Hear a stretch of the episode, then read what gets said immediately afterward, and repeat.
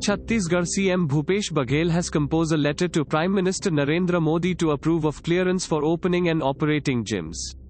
With the limitation of compliance to SOP, CM Bhupesh Baghel said that gym owners are handling major financial issues. As gyms are closed since March when the coronavirus induced lockdown was declared.